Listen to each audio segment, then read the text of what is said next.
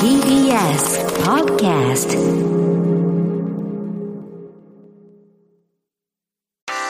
文化系トークラジオライフ。文化系トークラジオライフ今夜は今やり直しを考えるというテーマで私山本ポテトが朝4時まで生放送でお送りしています。えここまで再読学び直しときまして次はちょっとあのすごいライフでもおなじみのあの人からメールが来ているので、読みたいと思います、えー若き老害こと常見洋平もうアラフィフなのですけど、まだまだ老害界では若手です。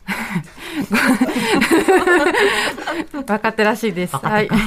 今回のテーマが、今やり直しを考えるだったので、いても立ってもいられなくなり、メールしました。思えば私がライフに初出演したのは2012年の3月で、ちょうど会社員を辞め、大学院に入り直し、人生をやり直すタイミングでした。その後ラッキーなことに希望通り40代は大学教員、評論家としての人生を歩むことができました。もっともやり直しがうまくいったようで、やり直し方には反省がいっぱいです。大学院では勉強に集中するはずが人生で最も働いた期間になってしまいました。リスキリングに代表される現在の国を挙げての学び直しムーブメントには継承を乱打したくなります。誰のための何のためのものなのか巧妙にぼかされすり替えられています。個人のためを装って実は最も得をするのは会社と社会ではないでしょうか。実際日経のリスキリング記事などはよく読むとスキルスキルではなくマインドの話も混じっており企業内で DX に関する講演を聞いたレベルのことをリスキリングと呼んでしまっています。学び直しと言いつつ、実は学び始めではないか、学ぶのか、教わるのか、そして成長するのか、身につくのか、言葉遊び、揚げ足取りのようで突っ込みどころは満載です。結果として0年代、10年代のビジネス書ブーム、自己啓発ブームと同じ道をたどるのではないか、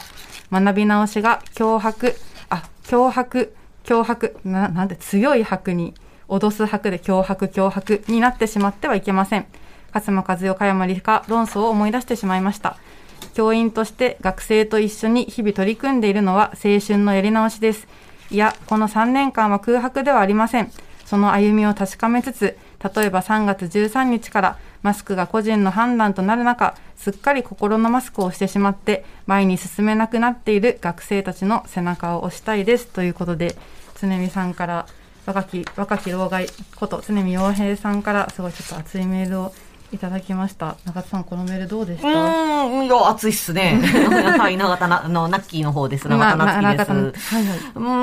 ん、まあそうですね。他にもなんか学び直しについてのメールって結構来てたかなって思うんで、ちょっと読みたいかなと思います。えーペコタ31歳男性大学教員、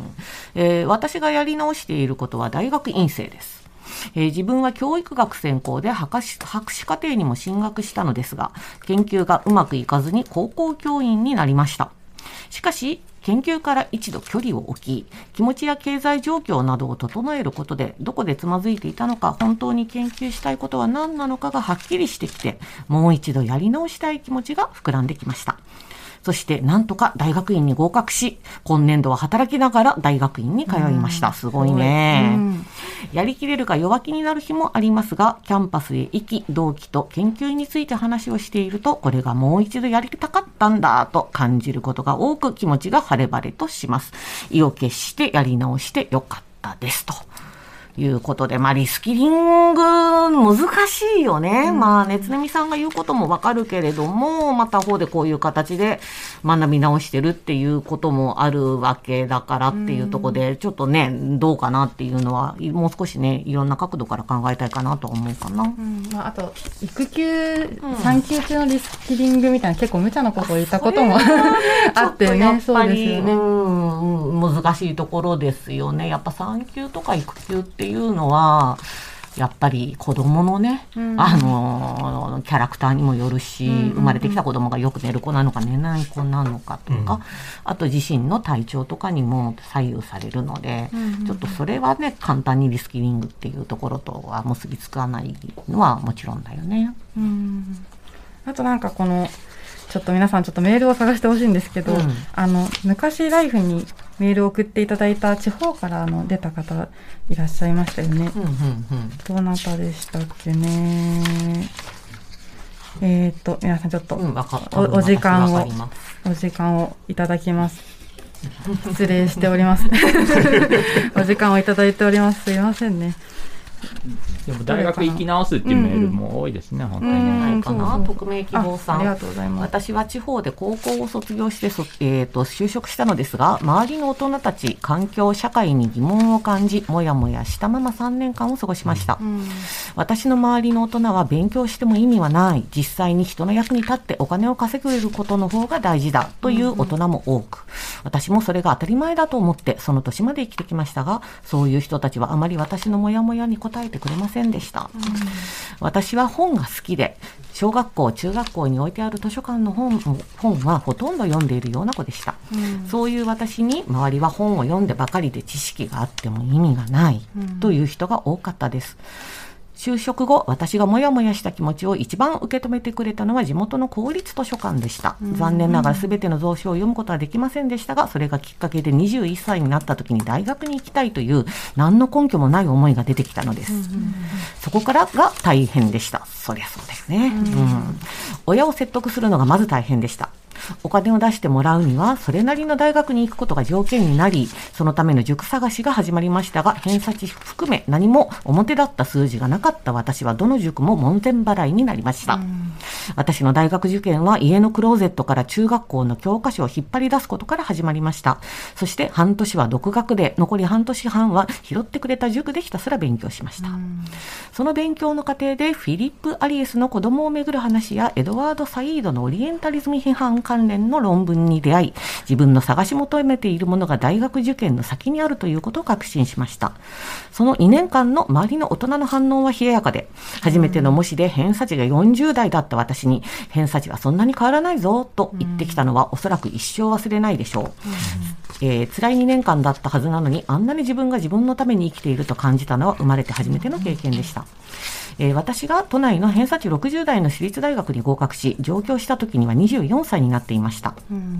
で、えー28歳になっても大学卒業しても就職先はないぞと言われながら故郷を離れました。もしやり直しが許されていない社会ならば、私の24歳の時点で失敗と言えるかもしれません。そういう意味で私がやり直したいことは、普通に現役で大学に行く人生を送ることですと。はい。で、まあ、やり直しという言葉は何か基準があった上で、その基準からはみ出た時に出てくる言葉のように思います。もちろん、基準通りに普通に生きられるなら、そうなったら良いなと思いますが、そうなりようがなかった場合、やり直しという言葉はすごく重い言葉に感じます。ということで、メールいただいた。これかな？あ、これです。ありがとうございます。はい。いや、これなんか本当すごいいいメールだなと思いながら。メールだよね。もう分かりみが。あ分かりみがありましかないです。ね。ええ私、永田夏樹も地方出身で、はいはそれで、あの、勉強一本で東京に出てきて、荒波に揉まれて、とりあえずここまで来たっていう感じの人生なので、うん、なんていうのかな、こう、自分でね、勉強して、で、そこで、まあ、この方の場合だったら、アリエスとかサイード、フィリップ・アリエスとか、エドワード・サイードが、こう、一つ、なんて言うんだろうな、さっきの森の話じゃないけど、自分が、こう、浸った先にある一つの、なんか、ゴールというか、なんか目標みたいな感じで、あの、見つけられることができたんだろうけれども、なかなかね、それいうね、目標をね、うまく自力で見つけられる人ばかりでもないと思うし、そういう人たちにとって、例えばラジオとか図書館とかっていうのが、うん。ね。一つの何かこうね、目印みたいなものになるのかなとは思うよね。うんあとやっぱりこうお金を稼ぐことからちょっと離れて勉強をするっていうことのなんかすごいあじゃあ塚越さん。はい、えっ、と、塚越ですけれども、あの、さっきの、あの、常見さんの言うお話、僕も結構わかるなと思ったんですよ。っていうのは、リスキリングの話、僕も結構、あの、ラジオとかでこう、よく話して、こう、解説とかするんで、あの、ちょこちょこ見るんですけど、常見さんのおっしゃりたいことって、多分、さっきの、あの、いくつかのメールとに、実は共通しているところがあって、要するにその、単にこれが儲かるからとか、あるいは、あの、とにかく成長分野に行かないといけないからやってくださいみたいな方向に多分リスクリングがなっていて、まさに、まあ、政府の言ってることみたいなことで、確かにそれは儲かるのかもしれないけど、結構レベルもまちまちだし、それじゃ本当に、えーなんていうのかな、お金をもっと稼げる、生産性が高いだけじゃなくて、自分が楽しんで、あの、生活できる、まさにこの民主国家の、あの、よりこう多様で、あの素晴らしい社会を生きるってためのリスキリングに多分なってないよねっていうのは、まあ、ゼミさん本当ね、あの、そういう産業界の話詳しいだろうが、多分そこでおっしゃってる話で、で、まさにその、本当に自分が、さっきのね、アリエスの話だったり、あ、オリエンタリズム面白いなとかっていうところから、えーくなんかこう、突き詰めようと思ったりとかね、そういうこと森に入ろうと思った人が、まあ、それで本当にどこまで、じゃあ実際にお金を稼ぐってのは難しいのかもしれないんだけれども、でも、そうやって自分がいいなと思えるものと、えーそれとなんか、他のものを結びつけていって、えースキルがアップして、まあ実際それで最終的に創造的、クリエイティブ難しいんだけれども、まあ稼げるようになる、あるいはそれがあの生活基盤としてなるような社会が本当はいいよねっていうことだと思うから、それ実際難しいんだけれどもね。だけれどもなんかこう、さあの、さっき3つぐらいのお話あった、メールあったと思うんですけれども、根っこのところは結構、こうなんか共通してるところがあるのかなっていう気はちょっとしますよね。はいはい。じゃあ小川さん、うん。はい、塚越さんがおっしゃってることすごい、まあ、賛同するというか、あの特にやっぱりこうオリエンタリズムとかそのエドワーサイドみたいなこうちょっと教養を感じさせる、あものにこう惹かれる。まあ私も、あの研究者なんでそうそういうものがなんていうかあの動機になって、あの知的刺激を求めていくっていうのはあると思うんですけど、あの私がちょっと注目したいのはチューリップ桃山さんのね、はいはいはい。メールなんですけど、あの多分それと同じこと資格を取るとか、そのいうことでもできちゃうんじゃないかと思うんですよね。あの必ずしも大学院で勉強するとか大学で勉強するようなことじゃなくてもこう例えば TOEIC を勉強するとか、うん漢漢字検定とかでもいいと思うんですけど、これちょっと読んでみましょうか。うはい願いします。山本さん、ライフクルーの皆様こんばんは。初めてメールしますこん。ばんは。私は今専業主婦です、上の子が生まれる時に退職し以来9年間を専業主婦として過ごしてきました。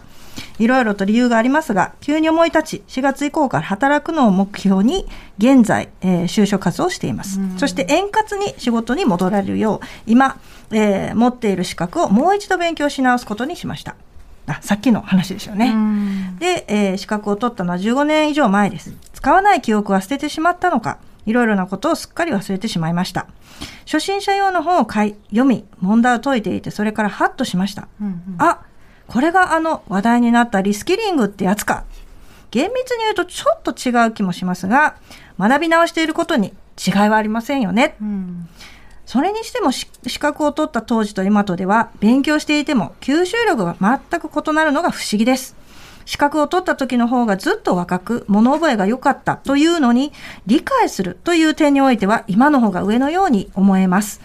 これが年の功というものなのでしょうか、それとも若い時はもっとたくさんの楽しいことがあって、それらを我慢して勉強していたからでしょうか？働くこと、稼ぐこと、食っていくことに関しては現在の方がよほどシビアなのかもしれません。学び直しは楽しいです。職場はまだ決まっていませんが、久しぶりの仕事も楽しみにしています。希望を持って新年度を迎えたいと思います。それでは皆様、あ外伝終了までどどうぞご自愛くださいませ。これまさに今、塚本さんおっしゃったことじゃないですか。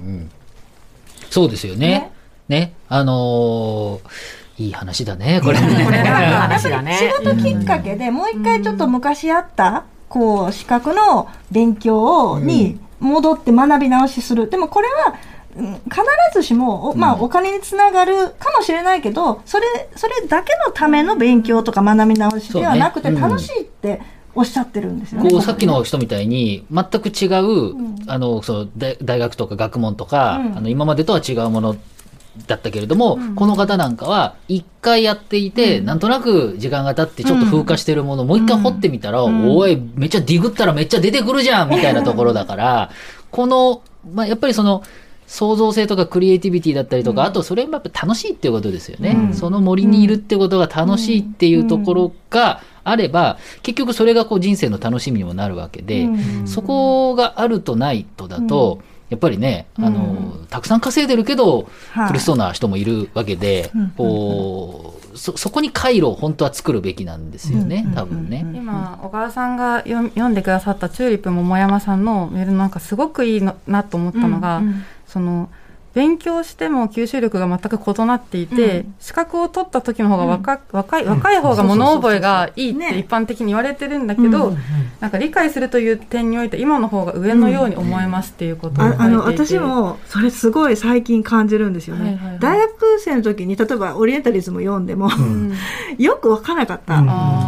ああとそのサルマン・ラッシュディってちょっと、あの最近あの刺されちゃってね。あの片目失ったりとかして。あのあああいううんまあ、サルマン・ラッシュディの事件とかは本当に考えさせられるんですよ。あの昔例えばこうオリエンタリズムとかラッシュディとかのそういう植民地帝国主義についてこう考えたりとか文学を読んだりしても頭に入ってこなかったんですよ。でなんでだろうと思うと例えば今もう30年なり2030年か経ってそれまそまあ言ったらそういう帝国主義について、まあ本を読んで理解するというよりかは、世界のニュースを知って、あこれが帝国主義なのかもしれないみたいなこう現実的な文脈で捉える、アクチュアルな問題として捉えてきて、それで改めてオリエンタリズムに戻るとかラッシュディのその悪魔の歌とかをもう一回読み直すと、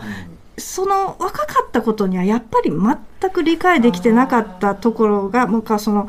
例えばそのラッシュディのねその事件は本当に悲しいことだし、もうとんでもないことだと思うんだけれども、つい、えー先週朝日、えーウィークリーという英語の新聞なんですあの、学生さんが読むやつです、英語の勉強のためにそこにトップ記事にトップ記事だったかな？こう一番大きな記事としてラッシュディの事件が振り返られてたんですよね。であの、まあ、去年8月かなんかに刺されちゃってででもうみんなすごい心配したんだけれども、えーインタビューに答えてるんですよ、そのあ朝日ウィークの中であの取り上げられていたインタビューの中でもうトラウマになっちゃって、書けなくなったと。で彼はまあ言ったらその、えー、80年代かなその悪魔の歌を書いた時は、そのイランの指導者のそのほあのイスラム教徒の指導者のホメイニに、あのえー、とファトワっていうね要するに彼をまあ殺害してもいいっていう、そういうのを下されてずっと逃げ回っていた。ででもうもう逃げおせたかと思った時にですね、もう何時にも経って彼は刺されてしまったわけですけれども、でもそういうトラウマを乗り越えてそのインタビューではそれでも、ね書けなくなっても僕は民主主義を信じるってインタビューで答えてるんですよ。要するに、うん、そういう家父長的なそのイランの指導者が人の命を狙う、要するに言論の自由を奪うっていうことなんですけども、まあ、そういうことってやっぱり現実世界を見てきてそういうニュースを読んであこれってこういう価値って大事なのに奪われちゃいけないなってしかもその作家はそれもう命を懸けて、まあ、文章を書いてるわけですよね。それやめないって書いてたんですよ。だからそういうことってその切実さって大人にならないと分からなかった。要するに私が学生の時にラッシュディの作品読んでもその切実さこの人は一体何を訴えようとしているのか帝国主義について何を言いたいのかあるいはその宗教とか高子さんどうですか僕よく言うんですけど、うん。授業で VR とか AR の話するんですよ。うんで、ね、あの、いろんなこうバーチャルリアリティってあるじゃないですか。一番世の中で一番精度の高い VR は人間の脳みそだと。うん。何かっていうと、知識が増えると、あの、頭の中で VR の精度が上がってですね、あの、同じように見ていても、あの解像度が違うんですよ。目の前のものがね。例えばほら、あの、お城跡って言われて、お城ないけど、いろんな知識があれば、どんなお城だったか脳みそで再現できるでしょ？あー確かに。つまり人間の脳みそが一番 VR の精度高いわけですよ。知識を詰めれば詰めるほどスペック上がっていって、超高密度な VR 空間ができて、今小川さんおっしゃったらまさにその、知れば知るほど、あの基礎的なこう、スペックが上がっていくので、そうするとめちゃめちゃ高解像度の VR 空間が目の前にやってきて、うわーっていう感じですね。も森で楽しむっていう感じですよね。話もちょっと一つ目、なはい、はい、はい、メールもう一個読んでいいですか？うはい、永田夏樹です。えっとですね、メールですね、郊外講座。郊外講座、いつもありがとう。40代女性藤沢市。ライフクルーの皆さん、ごきげんよう。ごきげんよう。えー今回のテーマはとても幅が広くていろいろな切り口が浮かんでしまい結構難しかったです。うんで、まあ、その中で考えてくれたのが、えー若い時に働くということをちゃんと考え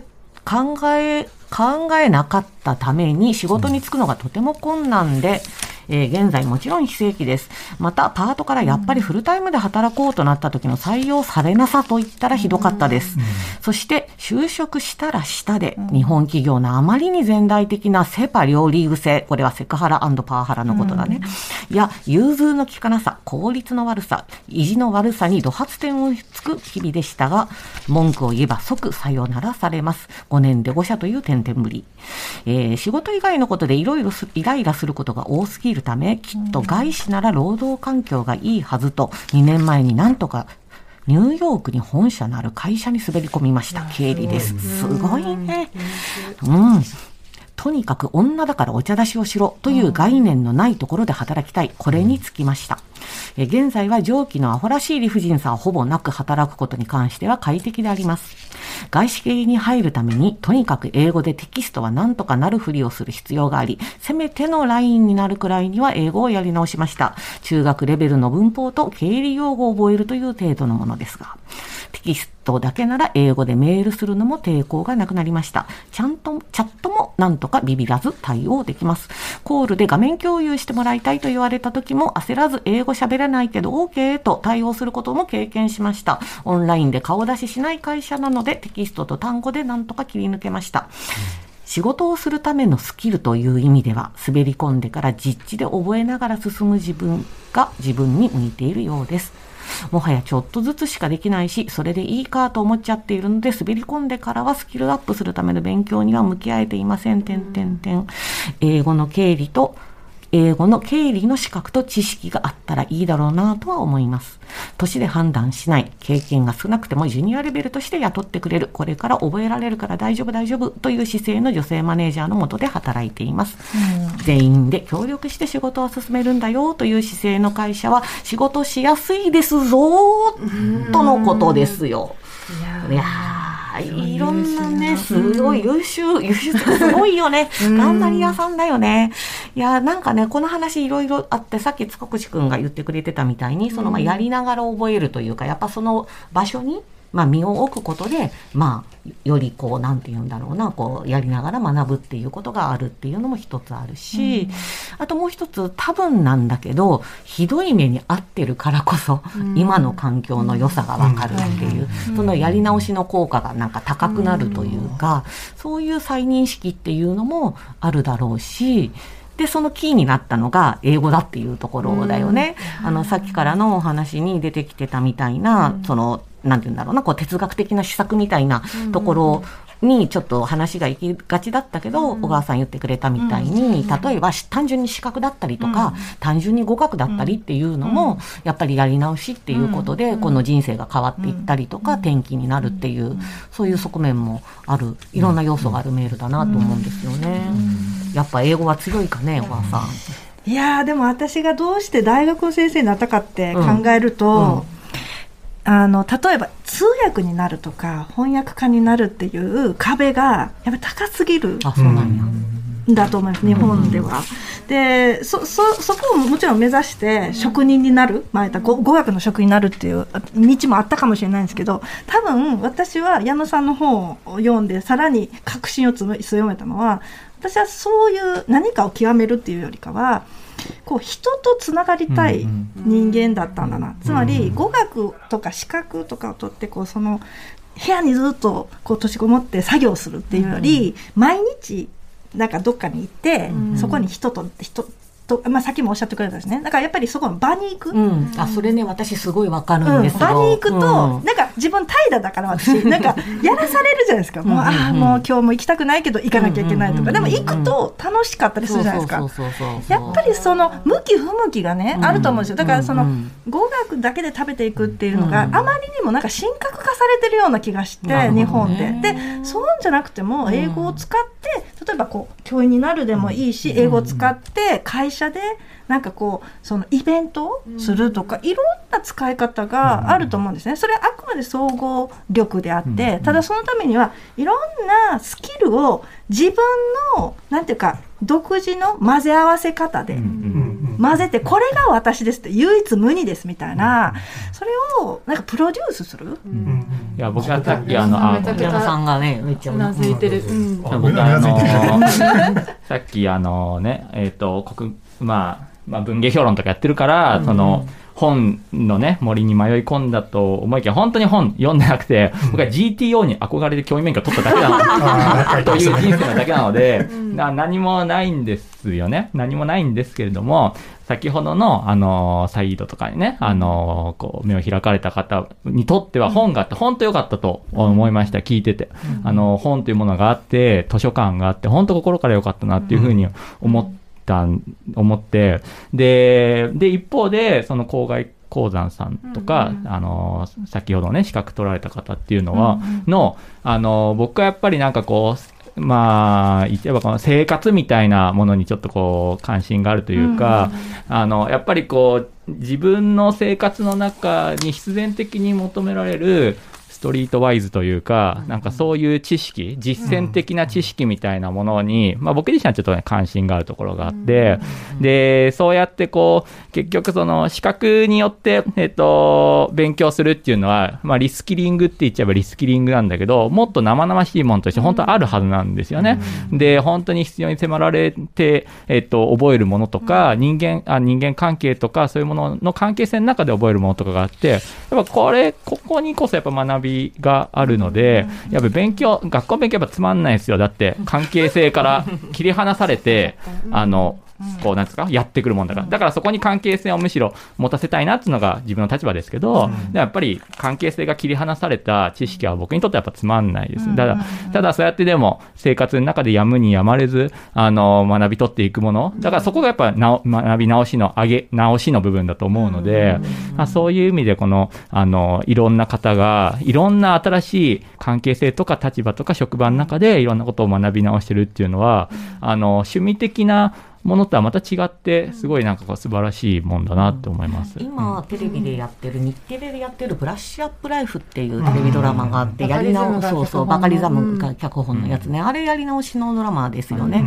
あの、安藤サクラさんが主演なんですけど、いわゆるタイム、タイムリープものっていうやつで、あるところでまあ死んじゃって、そしたら、あの、やり直すんですよ。もう一回人生やり直せますけど、どうしますかって言って、やり直しますって言って、また生まれたところに戻って、またやり直していく。